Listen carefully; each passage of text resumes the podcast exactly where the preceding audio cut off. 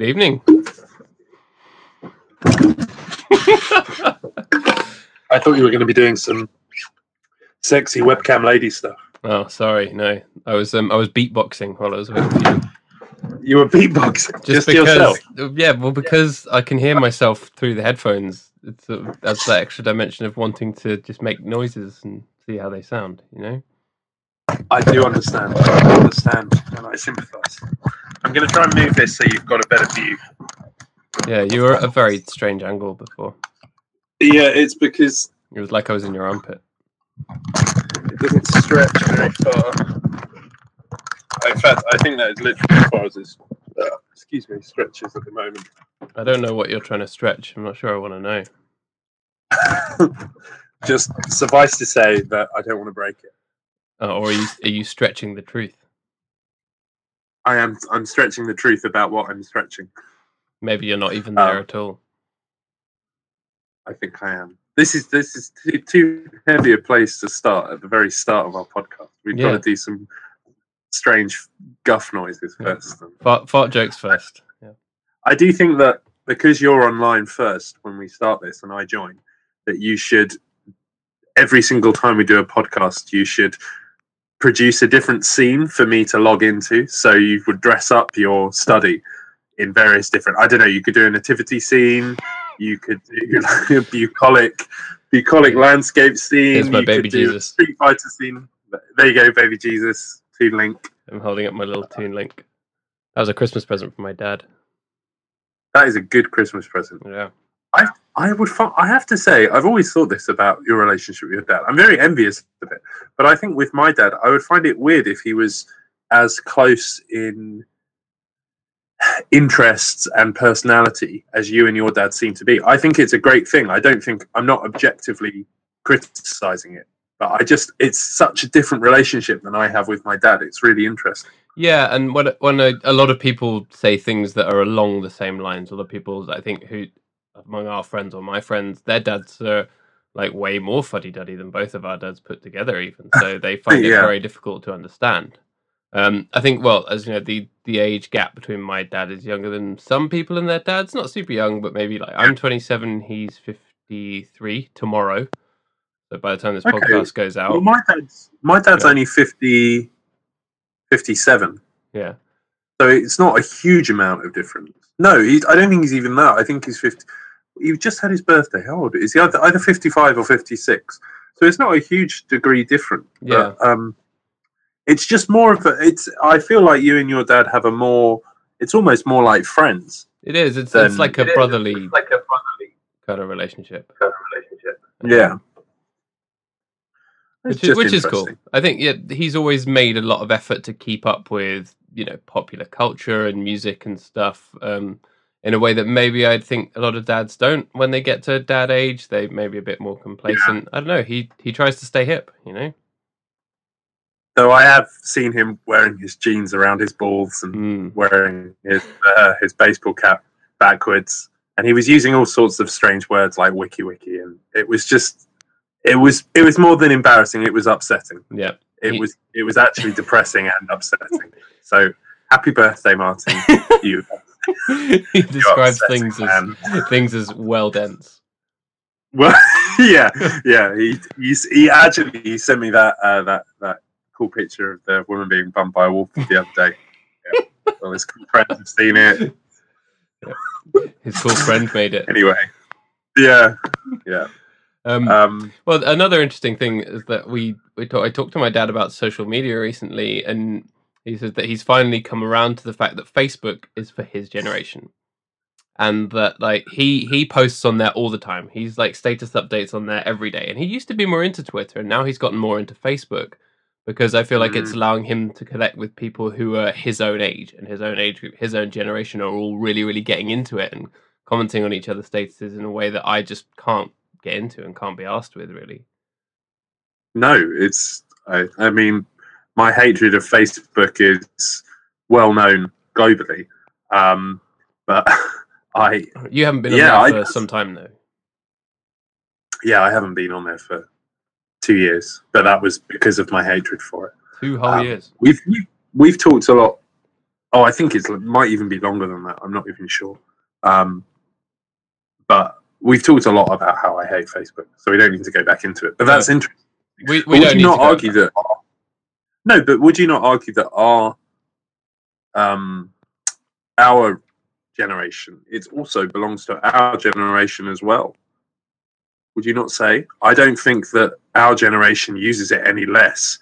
Generally, I don't think you're you or I are good examples because you're quite you like a lot of the newer social media sites, and I don't use social media very much at all. So I don't think we're good we're good examples. But if you chat. look at a lot of our our contemporaries, then there's just not. They still use Facebook and they sometimes use Twitter, and I guess people use Snapchat a bit. I guess and WhatsApp. I don't really know. I genuinely don't know. There's not a conversation that I have much um, expertise in. No, but uh, yeah, you're right. It's not necessarily that it's restricted to either generation, but I think I have noticed that a lot of the people I'm friends with on Facebook who are of that that age group are kind of taking to it a bit more, and the people, a lot of people who are our age are dropping off compared to a, a few years ago.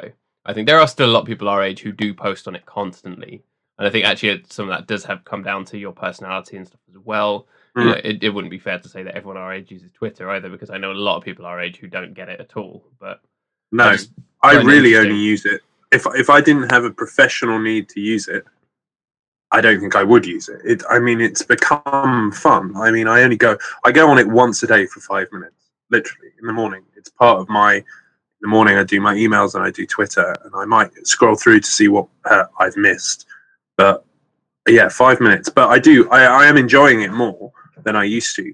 Yeah. Um, but it's it's interesting. I think the few people I know who have stopped using Facebook, the reason they've they've tended to be our age, and the reason they've done it is because of a dawning realization that life is moving on, and that they are becoming fully fledged adults, and that there's a there's more to life than Facebook, and b there's an uncomfortableness in Facebook controlling your entire life. And uh, maybe it comes at a point where you look back and you realize you've been using Facebook for the last 10 years and you've actually put a Mhm. lot of stuff on there from before that time because now you can go all the way back to your birth.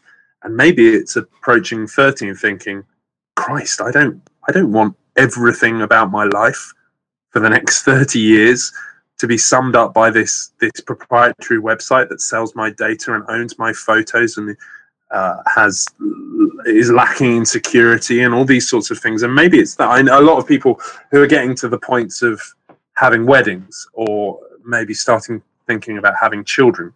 You know, they're starting to think about that a lot more, and maybe in a way that parents don't because their lives. I don't know. They've already reached that point in their lives. They they skipped over that point without Facebook, and now they they're using Facebook because it's fun and they don't worry about that. But maybe because our generation is more tech savvy, we we like technology more, but we think about its consequences more. I'm not sure, which is not the general view. The general view is that our generation or the generations after us don't really give a shit, and that the older generations are more cautious. But I my the vernacular evidence is that that's the complete opposite. I think. Mm, No, I think I think you're hitting on something that's very very interesting there, which is that a lot of people our age actually are resisting social media and starting to dislike it, or have been doing so for years because of the way it affected us at a relatively young age. I suppose you could say we were sort of 18 when Facebook came out, so maybe it's not as bad as for teenagers, but for people our age, um, the ability to share your life with everyone and also to be able to see, you know, not the whole story, but a rarefied picture of what someone else is doing means that you are always going to be comparing yourself to those other people. Hmm. Combined with the time when we're in a political climate where things are really fucking difficult for, for our generation, you know, let's let's be blunt about that on the on budget day, you know, things are very Mm, very yeah. difficult. So if you're looking at people who are, you know, buying a house or whatever it might be and putting up a thousand pictures of it, you're going to think, "Fuck you," aren't you? Well, that's certainly an element.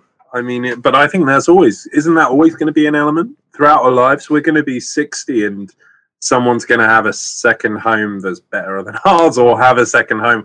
I think that the the the the the, the cones of jealousy, the, the the the vistas that we're looking at that make us jealous are all relative. You know, they it depends on our age. There will always be things to be jealous of. Um, Definitely, but I I think we've never had so much kind of unfettered access to the things that can provoke that kind of jealousy.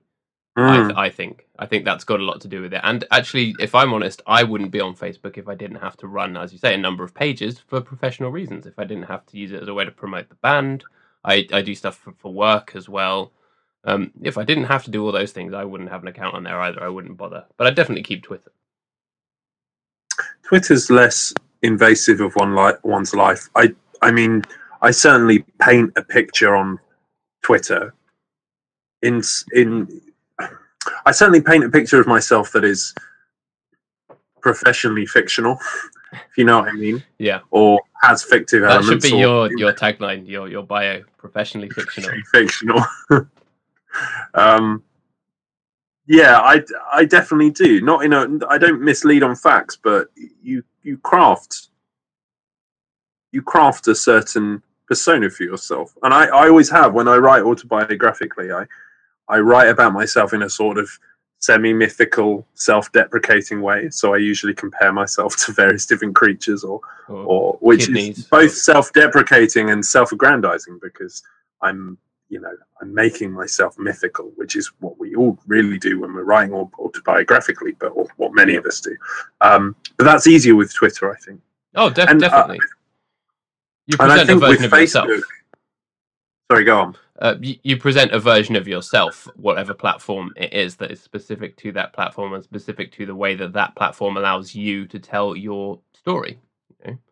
Yeah, it is a story. I was looking back. Actually, today I was bored. I was looking back over the photos and videos that I posted since I joined Twitter in what like five years ago, um, and it's just interesting. It is a little series of vignettes of getting better professionally, of going to different places in my life, caring about different things, writing different styles, all sorts of things. And it's not my personal life. My personal life is completely private, but there you know so much about my personal life is intertwined with my work and i try and find a way to present it but in an obfuscated way in a way that hides it or at least hides it behind a sort of gauze that, that um, fogs it up a little bit um, Yeah. but it's more difficult to do that on facebook and that was one of the reasons i left it and as you I left it and i th- it was interesting how i don't know what it's like now if somebody stops using facebook now but when I stopped using Facebook, it was it was really seen as a sort of deliberate political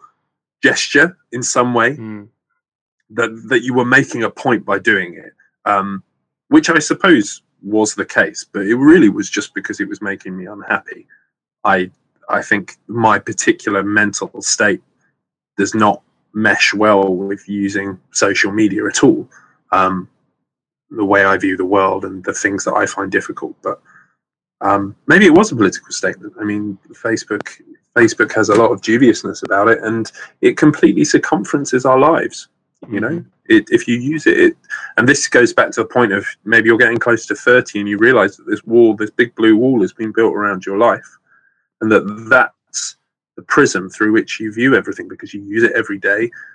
It's written and coded and presented and architectured and structured in a in a certain way which is decided by some people in America, and maybe there isn't. Maybe that isn't good on a global scale. I don't know. So, some tech bros in tracksuits and hoodies, as we discussed before. Eh, Well, yeah, of course. I mean, but is is just because they're our age and our demographic, does that mean that they can make something which, at the very level of its code, um, has relevance to our life or importance to our life? Yeah, Uh, prob- I don't know. not. Well, evidently it has importance to our life because we used it a lot. But is it how we want to define our life? No, I, th- I think most people don't don't want to be defined by it and resist being defined by it for sure.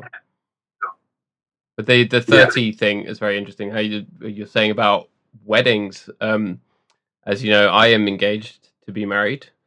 I do know that it's kind of my job to know that, isn't it? It's your job to know that as you're going to be the best man as well, The best human man. the best human man. Yeah, you're not going to be the best dog No, I, that's a lofty a lofty goal. or the best I've horse. up on a long time ago. Or best horse. Yeah.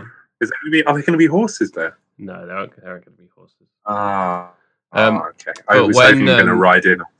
I mean, when we got engaged, we there's you know not not it wasn't that big a deal, but there was a kind of so when do we put this on Facebook question that kind of ended up hanging over it a little bit, and both of us are pretty chill about that kind of thing, so it was fine. But I'd imagine some people really are likely to obsess about that thing.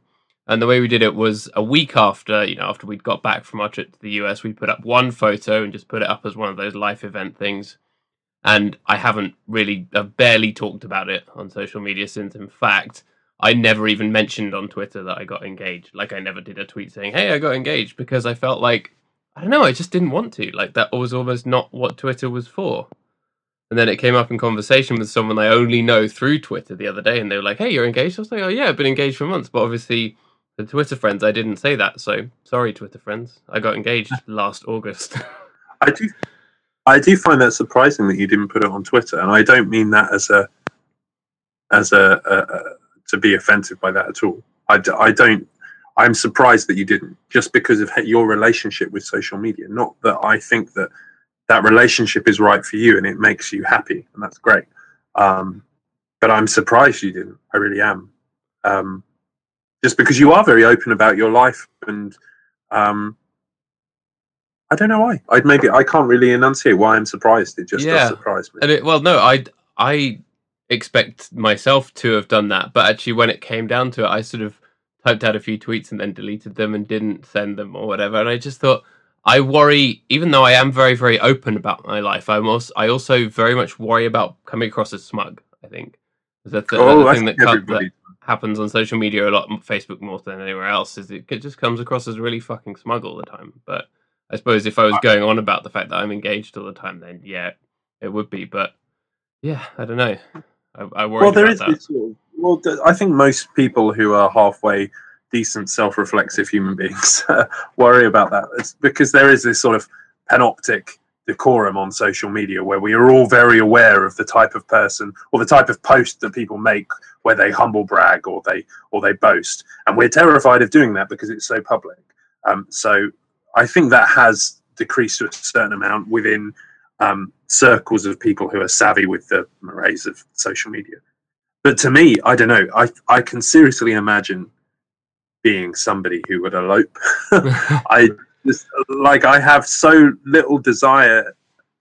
I don't mind being the center of attention sometimes, like all human beings. But yeah, you've done talks and shows and stuff. well, exactly, and that's it, it's nice. It's nice to have people paying attention to you and watching you, and caring about what's going on.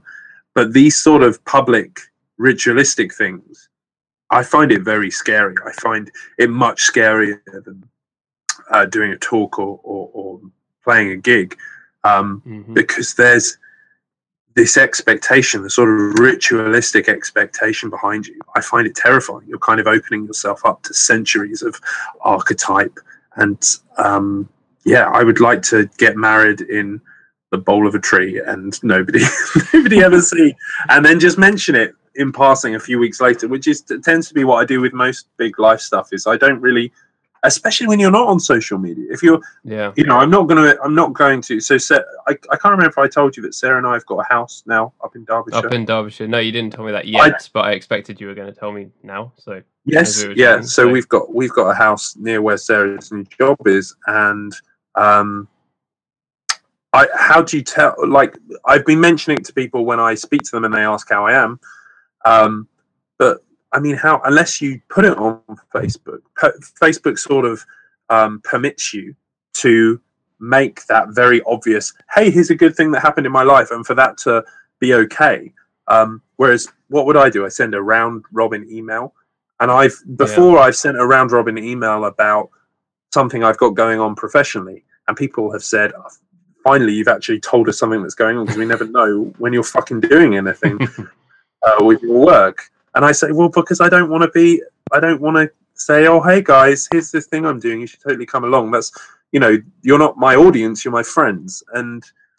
But I suppose how else am I going to tell people? This would be something which, on yeah, this would be something which on Facebook would just be part of the everyday stream of stuff I was posting. But um, Yeah, I don't know. I, I don't really like doing it. That's good. I, I- I like getting I, I like getting um the round robin um, type round from you. I think they're really nice. from you. I Actually, think they're really nice. All good. All good. Well, maybe I'll do a few more. I was going to set up a mailing list, not for friends, obviously, because that would be fucking conceited. But you know, the, for for people who follow me professionally or follow my work professionally, um, who just don't really want to keep track of me on a blog or anything like that, I think a, a monthly newsletter, you know, doesn't have to be a lot. Just just keeping track of what I'm doing, yeah. um, it's probably a good idea. A lot So of people maybe I know my are, friends- are doing weekly ones now. Yeah. That sounds like a massive fucking commitment. Yeah, I, I would like to, I but know. I don't have time. Really. It's another thing. It's another thing to do every week. or Remember to do every week. Like even a monthly newsletter, having to commit to that just brings me out in cold sweat. But Yeah, I am going to do it because it's useful to my to my work, right? it would um, come around quickly. Anyway, let's stop talking about social media because we always talk about social We media. do, yeah. and that's fine. But But there are other things to talk about. let's talk about something. Well, have you have you thought of any subjects to talk about Let's- yeah, let's see what's on the topic list. apart from sausage flambe? Sausage flambe. to explain that Paddy uh, sent me a text the other day, or an MMS as I believe they're known, um, of a man wearing, I think he was wearing a tuxedo on a black background, as you often saw in the 1970s. And was he flambeing sausages? It was hard to tell. I think he was flambeing sausages, or at least Was it it was fondue? set up to look as if he was flambeing sausages. And then there Or was, was some a, crum- crumpets. a crumpet fondue? Was it a crumpet fondue? I thought that's what it was. No, Like I using think, the using the no. Okay, no, I it think was- there was fondue, there was sausage, and then there were crumpets. okay. I have a very low resolution screen on my phone, so it was hard to tell exactly what he was doing with whatever brown things were on the desk um, in front of him. But you know, I I could read sausage flambe, so my mind filled in the gaps. Yeah, yeah, that's all you need. You only need to hear the, the words sausage flambe. I mean, the picture was really irrelevant, wasn't it? Was that from that website that we laughed at? It's from the Twitter account 70s Dinner Party, That's where people people send in pictures of old pic like from old cookbooks and stuff showing the horrible weird food that they used to eat in the 70s. It's one of my favorite Twitter accounts. It's genius. It's it was usually it was usually olives in jelly or I don't know pineapple mousse There's a lot of pineapple, isn't there? they liked pineapple. There was a certain tropical um, landscape thing going on in food. It had Mm. to look like an Umbongo advert. Otherwise, horrible doing bright colours and yeah, extremely bright colors and a lot of foliage. You know, yeah. a foliage that you weren't supposed to eat, but was really just there to provide foreground to Yeah. to the meat. I don't know. If something's really, really disgusting and cheap and horrible, a good way to brighten it up is to slice a cherry in half and put that on top. Yep, or preserve it in jelly. You Yeah. preserve it in a mint green jelly. That that's going to look. That meatloaf is going to look a lot better. Oh, yeah. So I'm glad we weren't around then and didn't have to endure that and can now relive it through the magic of Twitter. I'm glad I was pre-alive then. Yeah. So what's on the topics list? I wanted to say, going back to my dad, that we're going to get him on as a guest at some point because he That'd heard nice. the episode where we talked about kind of differences between English and British and American sitcoms and comedy shows, and he wants to talk to, talk to us about that. Going to admonish I us would- for our wrong opinions, probably. But I'm sure I I would love a schooling from um, Dr. Martin Johnston. So next time, next time we do this, he might well be. He might might well also be on the on the hangout. Shall I? Can I? Can I get some of his um, one of his many annuals for him to sign to digitally sign? Yeah. Let's give him a PDF. And the Justin just- Bieber one for Stars of the Hunger Games. You can have either of those two. What about? Didn't he do N-Dubz? I did N-Dubz, yeah, but the, it's out of print. I bet I can find a copy. If gonna. if you can find a copy, that will go for several hundred pounds on eBay. I'm going to go to the Charing Cross Road and and uh, go to go to um, go to those bookshops, and I bet they'll have one sitting at the back somewhere. Signed and- by Dappy. yeah, with an X. Yeah. Uh, yeah, or should I say smeared by Dappy. As I don't know if he can hold a pen. No, they uh, they just get they just coat his fist in a thick house paint and just just let him punch the book until he cries himself to sleep. Which he's quite good at doing. Well, apparently, yeah. I um, I don't feel mean being mean about him. No, he's a bad person. He's He comes he comes across that way, Dappy. he's vulgar and he hits people. Yeah, that's not a not, nice a man. nice thing to do. I believe in you know, I believe in the power of forgiveness, but you've shown no regret. So Yeah. Well, N-Dubz aren't really around say. anymore anyway, are they? uh, no, it appears not. It appears that they have died a death. I don't know what death he's doing now. He's, he, I think he's sitting on a giant pile of golden coins like Scrooge McDuck. I don't think he is. I'm not sure he has that many golden coins left, Paddy. If we're honest, Yeah. I think he he, may. spent them all on hats. He did. He did. He spent them all on hats and knuckle dusters. Um, Yeah. Anyway, so we so we'll have your dad on. That'll Yeah, be fun. We'll do that.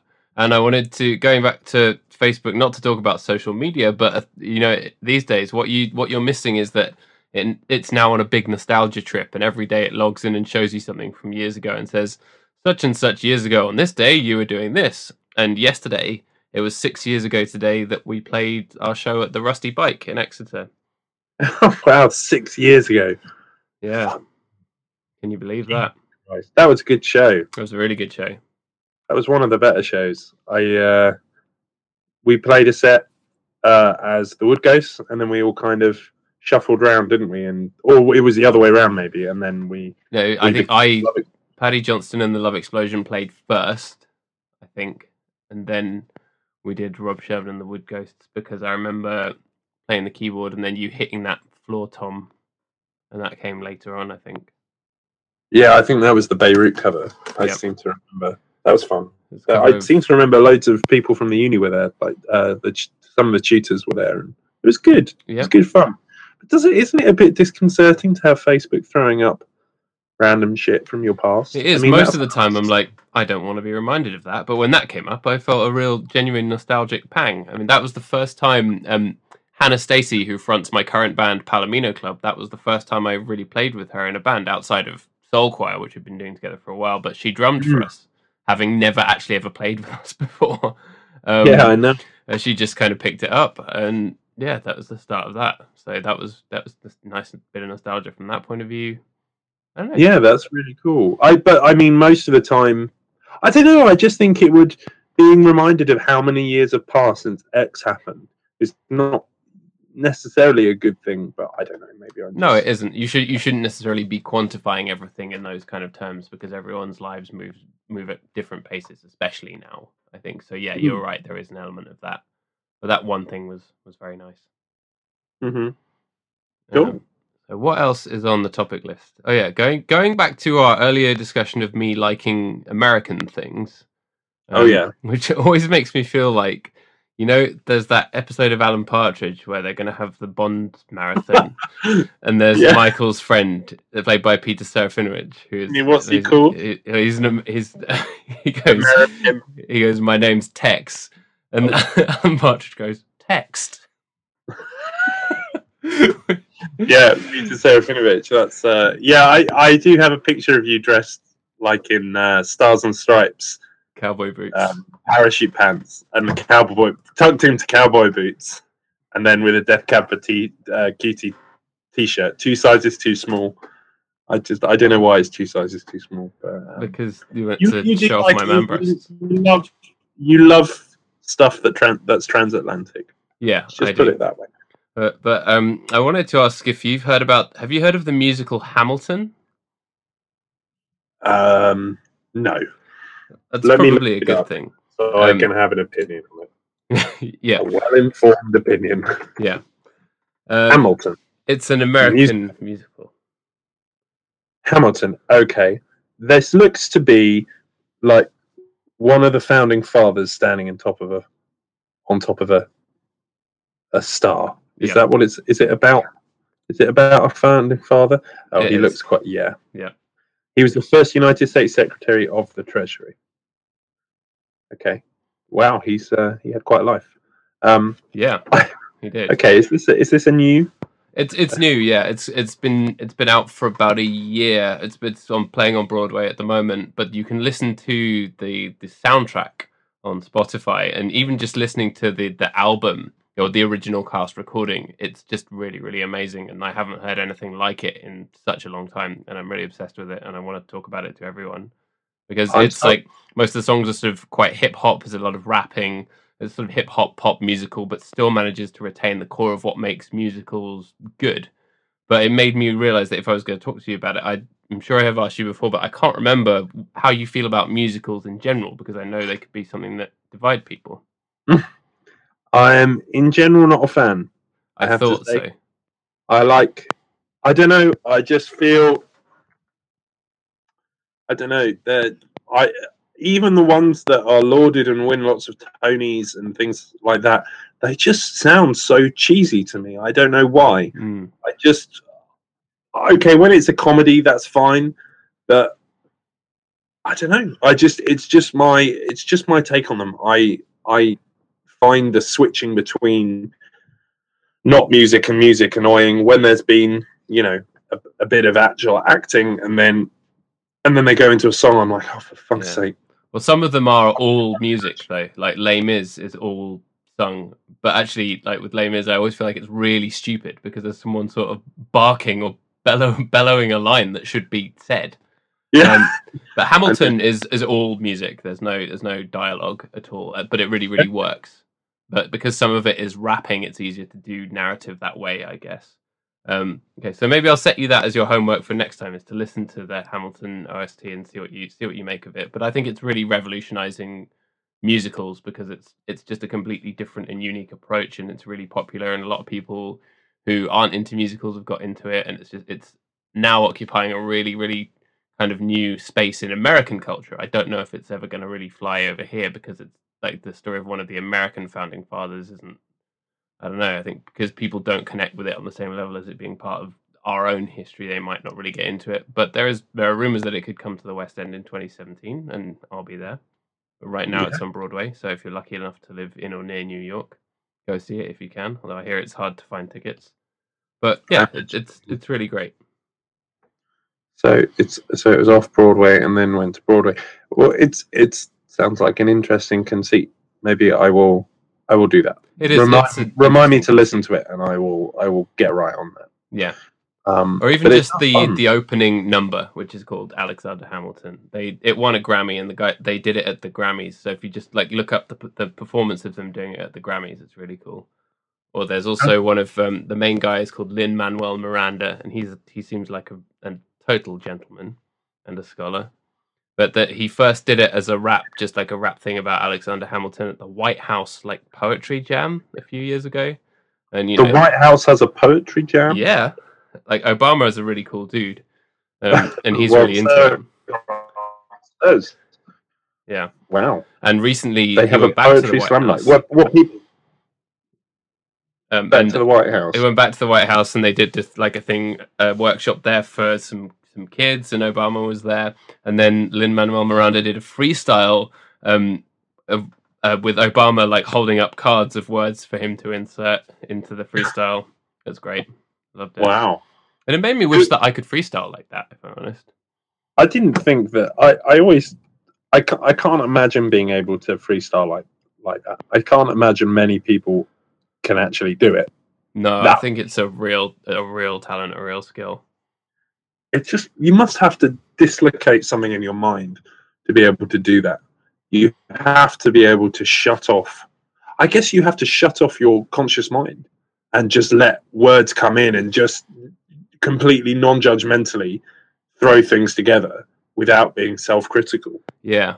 But what was amazing about this freestyle as well is that he all the all the words were sort of vaguely to do with America and American history, and that was the loose theme. But then the words that Lin Manuel would pick out to play off and to rhyme generally still seemed to fit to fit the theme in the majority of cases, and that I think is where the real talent lies, is to make it into you know to an overarching narrative and to have this kind of theme rather than just to as well as playing off the words. I think yeah, it's it's an incredible talent And if I was to have a rap battle with anyone, I would definitely lose. Yeah. So he so he's a he's a rapper. Who He's a, he? he's a rapping man. I think. Well, this is his second musical. His first one's called In the Heights. Also very good. You can also listen to the soundtracks. In fact, that one is on in London at the moment, and I'm going to go and see it at some point. But it's not as good as Hamilton. Hamilton's his like magnum opus. But he was a teacher Okay. for a number of years. I think he's had a lot of jobs, but was always into musical theatre. He seems like he's grafted. He's worked his way up. Seems like a Mhm. really smart dude. Awesome. Right, I will listen to that, and we can. I'm sorry we can't have a conversation about it now, but I literally know nothing about it. Um, Yeah, that's cool. That's why I- that's a that's a recommendation. sweet. Yeah, Cool. and, I and I just wanted to establish to whether you like musicals or not. I usually don't. I Yeah. usually don't. I have to say. And did you Um, did you go I- to see them when you were growing up? That's the thing I think that makes a lot of difference. I went to the pantomime, but no, my I, How do you feel about the I saw. pantomime? Uh, I mean, fine. I You're, mean, it's you're grimacing. You're doing a sort of a small grimace. I feel like all I've done is is rail against thing in a codgery way. All I'm teasing the last out foot- of you. you are. You're teasing the codger out. That's that's illegal. You can't do that. Not on a Don't- podcast, anyway. Please don't tease my codger out. Yeah, it's prohibited under EU law. There's an EU directive. Yeah. You, it's not law, but it's strongly advised. It's like the carbon reduction target. You've got to get there. You, you've got to not tease the codger out somehow. But if we um, vote for Brexit, then we can be free of the the shack like, these codger shackles. no, that's a that's a vote for perverts, Paddy. You can't do. Are you saying that um, anyone who wants to vote for Brexit is a pervert? Um. Yes, I agree. Yeah, I'm saying that. You can put that. You can put that on a little badge. No. And stick it to people. I think that's too big for So how- too much text for a little badge. Need a big one. Yeah. That okay. Or maybe like just a placard, or or maybe on a t-shirt. I'm not sure. Yeah. Um. I'll get that. How are we feeling about Brexit now? Um, I think it's a terrible idea. Obviously, the EU needs a lot of reform.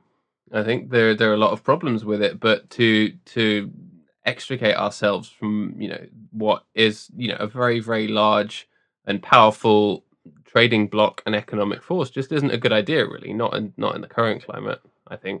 What do you think? well, I, I, I think it's quite obvious that I would agree with you. Um, yeah, I think broadly, people our age, up to about our parents' age, are probably going to vote to stay in, and people older than them are going to vote out. I think broadly, demographically, that's how that how it's going to work. I I haven't yet met anyone under the age of thirty five who's going to vote out. no, Um, me neither. the fact is that you know there, there's no there's no certainty as to what will happen when we leave it's, it's unprecedented and that's not a good enough reason in and of itself not to exit just because we're scared of the unknown. But there is so much that we will be giving up. Um, and also a lot of the arguments against leaving are complete fabricated bullshit. Like the um, the statistic that 75% of our laws are made in Brussels um, Yeah, that's nonsense. is just it's just fabricated. It's just pulled out of the arse of someone. It's it's it just comes from nowhere. And even if you take the far more conservative estimates, which are sub 50%, um, sort of 30%, most of those are tiny little laws about a certain cheese can only be made in one valley in Yorkshire Yeah, you know they're not you know what a law does not have to be a huge planet spanning thing it can be a tiny little tiny little regulation yeah, but those are Um, the ones that anger people the most. EU i don't know do you think most people are, are angry that they can't make Wens- wensleydale outside of wensleydale in yorkshire Yeah. i don't know Give us back our Wensleydale. or that melton mowbray is the only place that can make official melton mowbray pork pies Yeah, I think that that's I've how never- it should be. I've never been to Melton Mowbray, but I imagine it as like a walled town, like an Italian walled hill town, like Verona, but the walls are all made of hot water shortcrust pastry. Well, I I have been there Oh, have you? because We're going to be living quite close to it, actually. Are I'm you? looking forward. to yeah, you should visit. It's Well, nice. It's it's it's pretty much as you say. It's it's it's cobbled. It's it's got sort of old tumble down houses, and there's a. I think it's. Oh no, no, it's not Melton Mowbray. You know, I'm lying. I'm t- I'm thinking of uh, that um Adam Molesky, friend of the podcast, who I end up talking about in every episode. Which now we had to we agreed We do. He's Well, now he's, the, he's, the, he's, the, he's he's the he's really the the engine that keeps this conversation going. Yeah. Well, no, well he's Just- he's friend of friend of the podcast. Hmm. Um, he used to live near Melton Mowbray, and I went up to visit him there once, and we walked around the village that he lived in, which I can't remember what it was called, and it, and we were gonna go to Melton Mowbray, and then I think we didn't. Um, but the village that he lived in had a stone thing on one of the walls that was where Dick Turpin once got off a horse and shot someone. I think there was a bit of Dick Wow. Turpin there. Did it have a plaque? No, it just had some carving into the wall. I think they Oh, couldn't okay. afford a plaque. Tory cuts. No, I think you've got to be pretty special to afford a blue plaque. I think also maybe not be a criminal. I don't know if there are many criminals that have blue plaques. I don't know. Is highway manning really a crime? Yes, I feel like because no one does it anymore. In in hindsight, it seems kind of quaint and nice. but if you it? but if you did it now, it would be a crime. yeah, Still, if you what would be called, the you know, equivalent of being a highwayman it would be now? pulling out of a lay-by in your Ford Fiesta on a B road and uh, you know skidding in front of uh, a space wagon and um, and pulling out a submachine gun and saying your money or your life lol that would be the modern equivalent Yeah. wouldn't it which the Ford is Fiesta robbery highwayman. which is armed robbery which can land you sort of 20 years in prison so it is most definitely a crime paddy yeah. just because he wore a floppy hat that made him look a little bit like Poldark doesn't mean that it's a crime not a crime Why haven't they done a sort of like sexy period drama about Dick Turpin? That's what I want to know. I don't know. I, in fact, well, I'm not going to do it now because it's boring for the podcast. But I imagine that Dick Turpin was quite an unpleasant and ugly man. Yeah, but Um, so was Henry VIII, and they got Jonathan Rhys Myers to sex him up in the Tudors. So But he was this. He was a sexy, sexy sex man when he was when he was young. When he was well, young, he was he was a, uh, the lad about town, lad about Hampton. Um, the BMI. but yeah, when he became when he became old, he started to resemble a pork pie in a in Cade. and I mean, um, he sort of resembles a See, I bring pork pie on top of an eagle owl. it look, yeah, it does pretty much. Or a, a pork pie that somebody has stuck some red panda fur to, maybe. Yeah, Um, red pandas are very cute. see now, now you've been telling me about Hamilton. I I have Wikipedia open, and I'm on the White House page, and one of the linked articles at the bottom is reported White House ghosts. what? Read, read me, a, Yeah. read me a White House ghost. Maybe All this, right, this could here be like go. a feature. We'll talk about this. Talk about a different ghost every week. The White House. Apparently, Abraham Lincoln haunts it. Oh, that would that would make sense. That Yeah. would make well. Would it? Is I don't one of know. them the ghost of social die, though. progress? Yeah, it is. Oh, Willie Lincoln, his son. Abraham Lincoln is not the only Lincoln ghost witnesses claim to have seen in the White House. Willie Lincoln. I hate you. He was a small boy who died of typhoid. It's not funny. Oh. He died in the White House of typhoid on April, uh, February 20th, 1862. Willie Lincoln's ghost was first seen in the White House by staff members of the Grant administration in the 1870s. How old it's a- was he when he died? He was 12, uh, 11. He was 11. Eleven. Damn. Yeah. What other ghosts are there?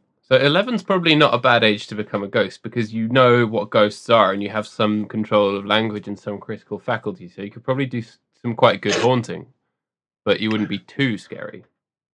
I think you'd be more. I think it's more scary. I think a child ghost is more scary. I mean, Hollywood has been really, really milking that for the last ten years, pretty much That's fifteen true. years. more than well, more than, but there's been a lot of um, a lot of child ghost films recently. So many so that they're becoming annoying and not scary. Yeah. The next one will be the Willie Um, Lincoln story. The Willie Lincoln story. Yeah. Well, there we go. He does. There's a little picture of him uh, dressed in what looks like a cross between a sailor's jacket and a, a, a racist Chinese jacket. Um, Racist Chinese jacket. Well, it probably wouldn't have been racist. I don't know. It just looks like the sort of thing that a uh, a Chinaman in inverted commas would wear. As old. our grandparents would call them. Yeah. Well, yeah, yeah. Um, but he he looks quite scary. He's a little boy in a black and white photograph. Hmm. I suppose dark. actually the, the idea that it, it would present you with child mortality in such a tangible form is more scary, isn't it?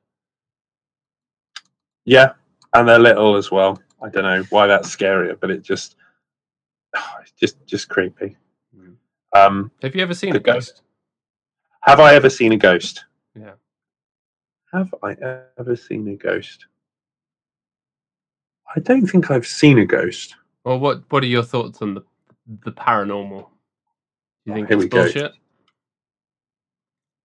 Um, I don't think it's bullshit in the sense.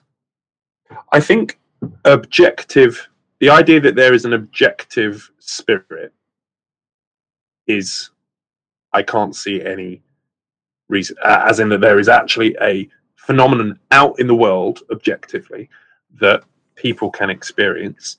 I'm not, I don't buy that. I'm not going to sit here and say it's bullshit, you know, but I don't buy it. hmm Um, but I think what the human mind does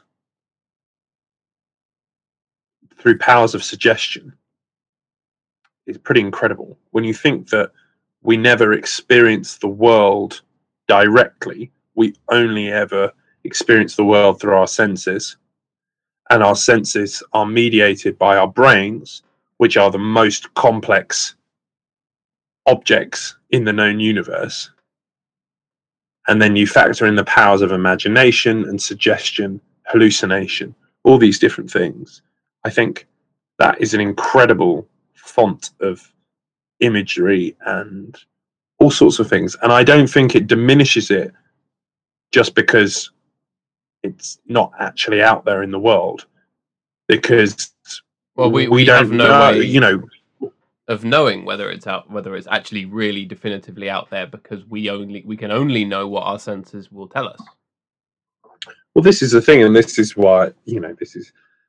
Into, you know, so there's so many different sides of this. You know, psych, uh, psychotropic drugs and um, dreams and fugue states and all these sorts of things. You know, we we do experience the world through our senses. We that is tempered by our brains, and there is so much. There are so many degrees of suggestion and invention and imagination, and I think that's a pretty that's pretty incredible. Why is it less incredible that we have this squishy thing in our heads that makes us see ghosts than the idea that ghosts are actually out there? I genuinely don't think that that's less impressive. And this is it, this applies as well to religion. Um, hmm you know why? I remember when I was uh, I visited Orkney. We went to St Magnus's Cathedral, which is the main cathedral on uh, mainland, as it's called, even though it's an island, um, in Kirkwall, the capital. And I stood. I don't know my church bits very well, but I basically stood at the center of the cross that the building forms. If you see what I mean hmm stood inside. You have the the naves, the bit that go. I, I I'm really you. You went to a monk school. You should know all the church Yeah, bits. well, our our church was a weird spaceship shape. It wasn't cross shaped. church. I want to find out what it is. I don't. so I- there's, if there's a word for it, Al- alcoves. Yeah, we go. Church. you were you were in the um Come on. the bum crack. What was, I was in the church. I was in the bum crack of the church. Yeah. I was. Oh, that doesn't tell me shit. Well, sh- oh no, here we go. I was in. I was at the the the crux formed by the nave and the transepts. Nave, you're right. Yeah. The nave is the ma- it seems to be the main long bit of the church, and then the crossy bit is the transept. Oh, I did Uh, not know that. So I was right in the middle, and I was looking up at this rose window, and I just stood there for what I thought was like two minutes, um, just looking up at it and just thinking. And I was placed squarely. There was a there was a cross uh, engraved into this flagstone that I was standing on, and I was standing more or less center. And I did did do it on deliberately, but it was only to sort of stand tidily, if you know what I mean. I wasn't I wasn't trying to do anything, but I um I thought I was standing there for two minutes, but I was standing there for half an hour, just like staring up at this thing. And I am not Christian. I was brought up in a Christian country. I have been to church for various life events like christenings and things like that. I have been christened myself. Um, and I was there with a friend, and they just wondered what I was doing. And people were moving around me, and I wouldn't say that I was gripped by something because, again, that's something that says it's something external. But I was intensely interested in what was happening between what I was seeing and in my brain, and that kept me in that spot. Or I chose to stay in that spot and stay that interested mm. in what was a window for half an hour and I couldn't tell you if I felt anything or anything like that because again that makes it external and I don't think it is but there was something in me which caught me unaware and I thought that that was wonderful mm. and I don't need to I don't need to call that God or or say that it was specifically a Christian church that made me do that um, but the space was designed in such a way to make me feel awe yeah and, and a lot of religion is is about conflating those two things, isn't it? It's about institution and history, um, and all those kind of things that that yeah bring those ideas that those feelings that you're talking about into time and space into a way that people can easily quantify and understand them because mm. what you're you're talking about is something that is actually very very difficult to understand you know thinking about why you're in that state it's almost like a, a sort of zen like meditative state um, you know, I, I, I meditate every day, and that sounds a bit along like the feeling that I have when I meditate, even though my eyes are closed. But it's getting at something that's not that easily quantifiable. Hmm. Well, I'm I love I love churches. I always have, and whenever I go into one, I try to put as much money as I can into the collection box because I'm supporting the building, and mm-hmm. regardless of whether I'm Christian or not, they're a feature of the historical and national landscape, and also of my mental landscape. And actually, on uh, on the campus of my university, or just as part of the campus, is the parish church. It's a lovely, quite large church, and it's a church that thankfully is still open in the middle of the day. It's open all day. Um, a lot of them aren't anymore because you leave a door open and lots of gold ornament knocking about. Yeah. That's going to go missing, and it's empty completely empty every day. And when I can, I go for usually go for a long walk every lunchtime, and I will go into the church. And it's the quietest place I've been all week, invariably. Um, and the wonderful. smell is just incredibly evocative of so many different things. And I just sit, I just sit and I look, and I come out of there feeling incredibly peaceful. Now, that is the role of the building and that is the role of the humans who built that building and designed that building and designed the faith around that building. I don't ascribe it to God or anything supernatural. Yeah. But I can't deny the feeling and the fact that human beings can produce that and the weight of history and tradition can produce that in me. I, I find this when when you go to particularly old religious centers, I like going to Rome and things like that and going into some of these Catholic churches. Um, it's a weight of humanity. It's not a weight of anything else. Mm. Um, and it's beautiful and it's necessary, and we should treasure it. But we should treasure it. I feel personally, I feel we should treasure it as a human achievement, not yeah. as a. Uh, what, you're, what you're getting at there is that, that that feeling and those things don't have to be associated with deities or dogma or a lot of these kind of things. Actually, it's kind of a, a general human thing and that's why I like Zen so much because that's what Zen Zen teaches. That it's not about saying that you know some god or some being or whatever created this. It's about we're here on this earth. There are these things you're going to feel. You know, you're part of all this. Take some time to reflect on that and have this space to think about that because it will, you know, it will make you feel peaceful and it will it will help you be mindful of that and thus help you lead a more open and reflectful life. Mm. Zen is quite singular within the Buddhist tradition because even though Buddhism professes no gods, well, some some some Tibetan strains of Buddhism too. but um, you know they they they do.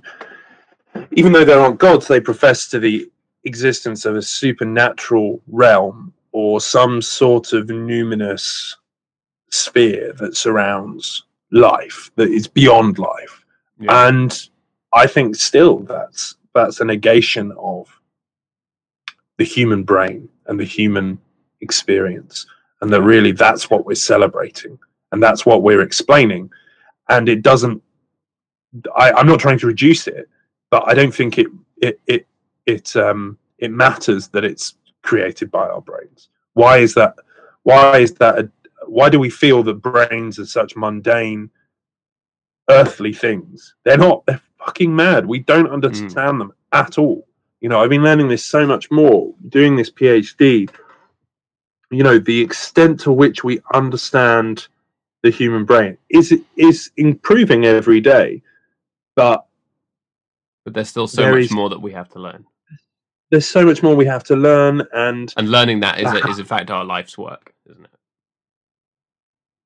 Well yeah it is and it's the work of many many different strains of science. Um, you, and i'm sure you, i'm not um, saying that you can't possibly i'm not saying you can't delineate the entire human experience scientifically but i imagine it's going to be if we can do it it's going to be fucking difficult mm. and it might require huge cognitive leaps and huge changes of framing as to how life works before we can understand it. Maybe we won't be able to understand it with current paradigms. I don't know. I don't think we will get there in our lifetime. Certainly, I think maybe if things, if humanity moves to focus on that, we could get there in maybe a few centuries or maybe even another millennia if we haven't nuked the planet before then. But I don't think we can get to that point in our lifetime. Not in a pessimistic way. I think it's it's possible. I just don't think it will happen.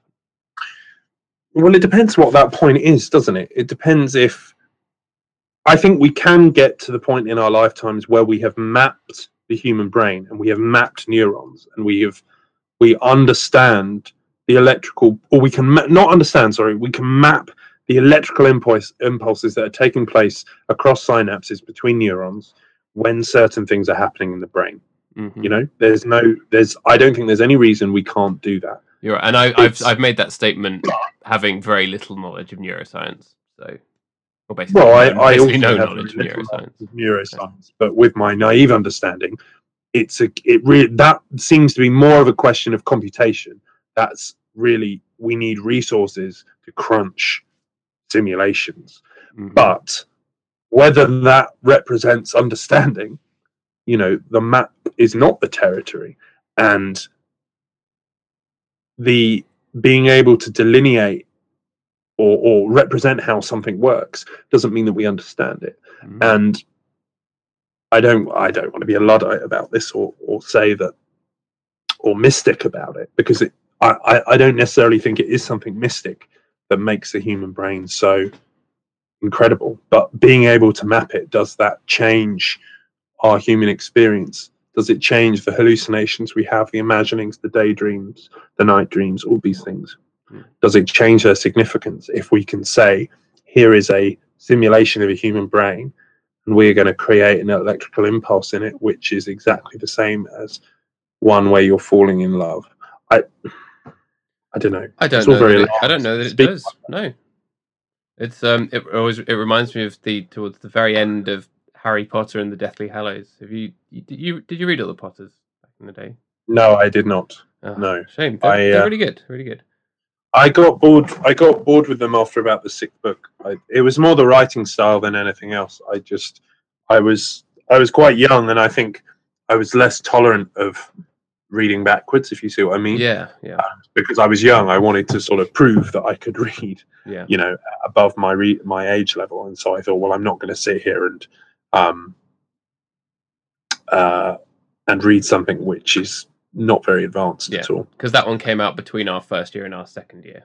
in the, that summer. I remember it very well because I was, Yeah. I, I stayed in Exeter for that summer and I was working in the kitchen in the halls, but I took the day off to read that book and it arrived at like eight Oh, in really? the morning and I, I got the Amazon the Amazon package and I was so excited. And I sat there and read all day and had a little cry.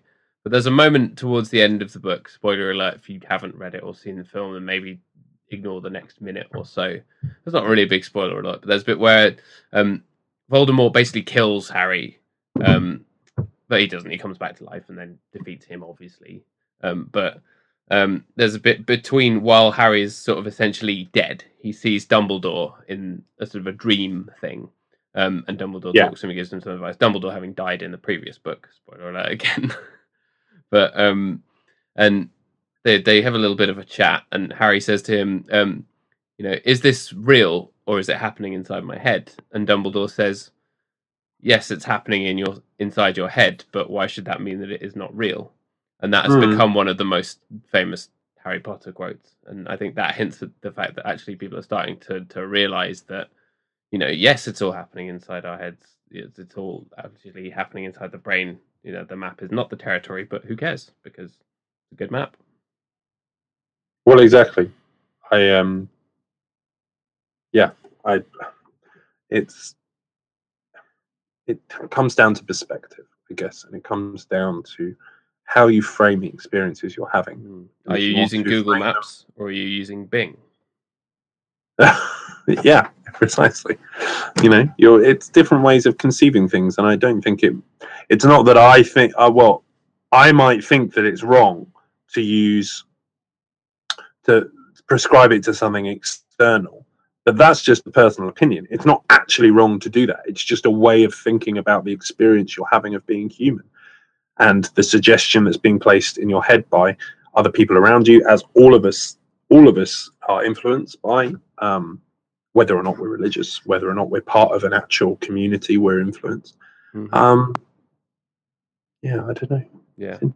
But it's for that reason that I have always had a bit of a problem with with atheism because that's it just seems too nihilistic to me. It's but it also seems to say that we can know definitively that there is no deity or being or whatever out there, and I think there's no way we can actually know that.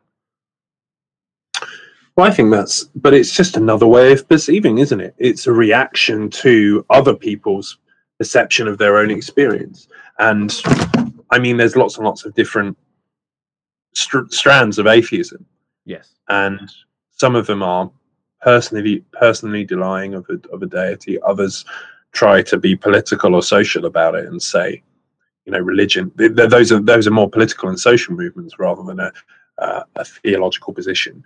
Is whatever whatever the case may be of God, the church is the problem, not God, Yeah. um, or the idea of God. and it's very um, very hard to which- extricate that from from the politics of that, as you say.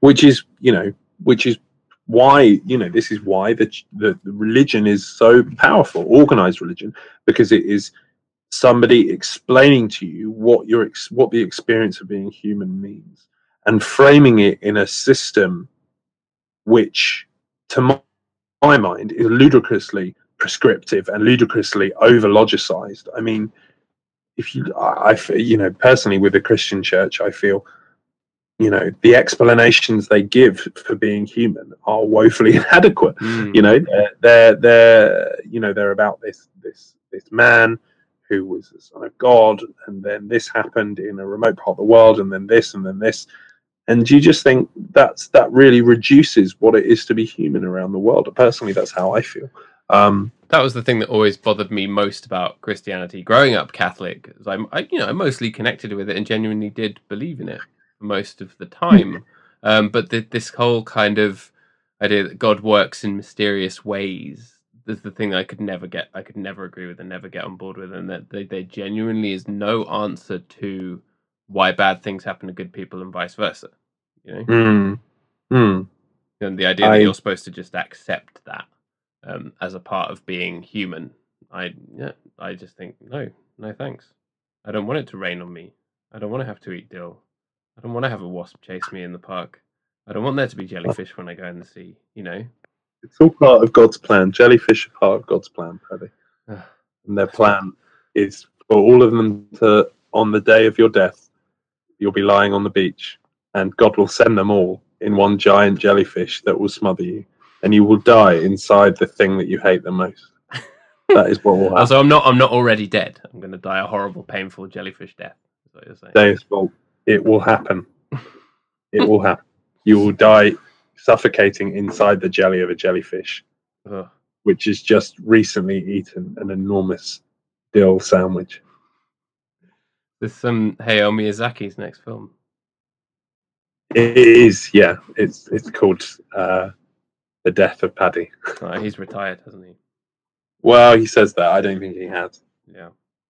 There's a there's a very good documentary about the making of uh, of the Wind Rises. Um, Oh, is there? oh yeah, you should pick it up. I have not seen that. It's called the. In fact, I will show you. I think it's called. No, I won't. That was bad for the podcast. I keep forgetting we're not just having a chat. I, I Um, can always edit edit it out. Called, I can remember it. It's called The Kingdom of Dreams and Madness. Good name. It's um, it's made by Studio Ghibli, or it's sorry, it's published by Studio Ghibli. Um, it's a very, it's very interesting. Uh, if you like Studio Ghibli, you'll like this. Um, but I don't think he will retire. yeah, he probably I think keep. maybe away. he'll take a more of a back. He won't do so much, but he. Um, I don't think he can. I don't think he can retire completely from No. it. Maybe I'm wrong, but the impression I get is that he will. He will struggle to give up his life's work. I mean, it's he's of an age now where it's arbitrary whether he stops or not. You know, it's not. He's not stopping to retire at a certain date you know it's whether he wants to or not you know he could carry on doing it for another 10 years 15 years if he wanted to Yeah, I'm sure he can Um, at whatever pace he wants to take it. i'm at, i do think he i do think the wind rises was designed to be his last film and possibly he wrote that he wrote it that way but whether it will be or not i don't know i think if i was in his position it would be irresistible to keep making films Absolutely. The the Wind Rises did feel like an epitaph, but at the same time, I still felt like it left left the door open. yeah well it was a it was circling back round to the origins of his interests the origins of i mean the studio is named after one of the planes of the italian inventor Mm. in oh no sorry it was named after the engine one of the engines in the italian planes that you see in porco rosso and uh, Yeah. and in the wind rises when he uh, had daydreams of the italian aviator aviation The, the word Ghibli in Italian means some kind of storm wind. Does it? That's it. It's Let's like it's like uh, some kind of apocalyptic fart. I in italian I think, or I think Um, maybe mis, misinterpreted the pronunciation, but I think that's the what the word means. It's I think yeah, I do think it's a it's a wind. It's a particularly it's a particular Mediterranean wind. Oh yes, because you get the there are these winds that come from different places um, across the Atlantic. You can get the Sirocco wind. hmm Uh, there's some other, and then the Ghibli, which comes from uh, the Arabic Ghibli or Qibli, meaning south, south or southern. Um, and it's the wind which is responsible for the dry, dusty conditions on the Mediterranean coast of North Africa. And yeah, Wow, very interesting. what a great thing to call your studio after. Exactly, but that was what you know. That was what interested him originally, and then he's come back to it. So maybe it's starting again. Maybe it's finishing. I don't know. Yeah. Interesting. Right. It seems like teenagers are into Studio Ghibli because um, this morning I was at a school in North London giving some careers talks. Um, it was Oh, like a higher fantastic. education thing, um, and they bring me in as a guy to talk about English and cultural studies. So they they go to hear about a guy who talks to them about English and just studying books, and then they get in the room with me, and it's like, what? How do you all feel about Kanye West? Yeah, but um, I get them. I open the session by saying, like, write down, you know, what you think are the like kind of best books and films and TV shows of all time, and then things that they think are their favorites and things they think are good and bad in culture, and then we just have a big discussion about why they think things are good and bad. And you know, when you're 16 and you've only really done your GCSEs, you've probably never really had those kind of conversations before. The response is always is always really really great and really fun and really engaging. Um, but more than one of them mentioned Studio Ghibli films as kind of pinnacles of storytelling, which I thought was really was really really great. They like they like Spirited Away, they like Howl's Moving Castle, and when they mentioned that, everyone else in the class went, "Yeah, so beautiful." Oh, like yeah, Ghibli occupies a really really important and cool cultural space, and every time I watch a film, it always kind of hits me in that way more than I expect it to. You know, I just think it's so wonderful. So do I. I love it so much. In fact, I might go and watch a Ghibli film now. I've got all the DVDs on my shelf behind me, and uh, I might do that instead of doing any work. I haven't watched the Tale of the Princess Kaguya yet. Oh, it's really good. It's really beautiful. I mean, Takahata is a completely different filmmaker, Yeah, so it does feel quite different from Miyazaki's films, but it is so beautifully drawn and so beautifully animated. So, sp- I mean, I really like um, the Neighbors Yamadas, which was another one of his films, which was I think that's one of my favorite Ghibli films because it's so sparse and economic in its animation. It's fantastic, just Well, did- fantastic. he also did Grave of the Fireflies, didn't he? He did, yeah. Which I have only watched once because it was the saddest film that I've ever ever watched, and I've I've seen some very sad films, but I can never remember crying and having that much of a kind of emotional reaction to a tragedy on film as I had when I watched Grave of the Fireflies. Do you know it was shelf. ori- Yeah. it was originally released as a double feature with My Neighbor Totoro. no way. It was released as a double feature. So which one? Uh, which one came first? You'd have to put Grave of the Fireflies first, wouldn't you? So that you then get you you're in the sad place, and then you get uplifted by the the cat bus with its swinging testicles. I don't know. I guess that I I, I think eh, either way round, it's going to be a difficult four hours. Um, We should we should try that one night. yeah, when we get together, actually, we yeah, we should do. films.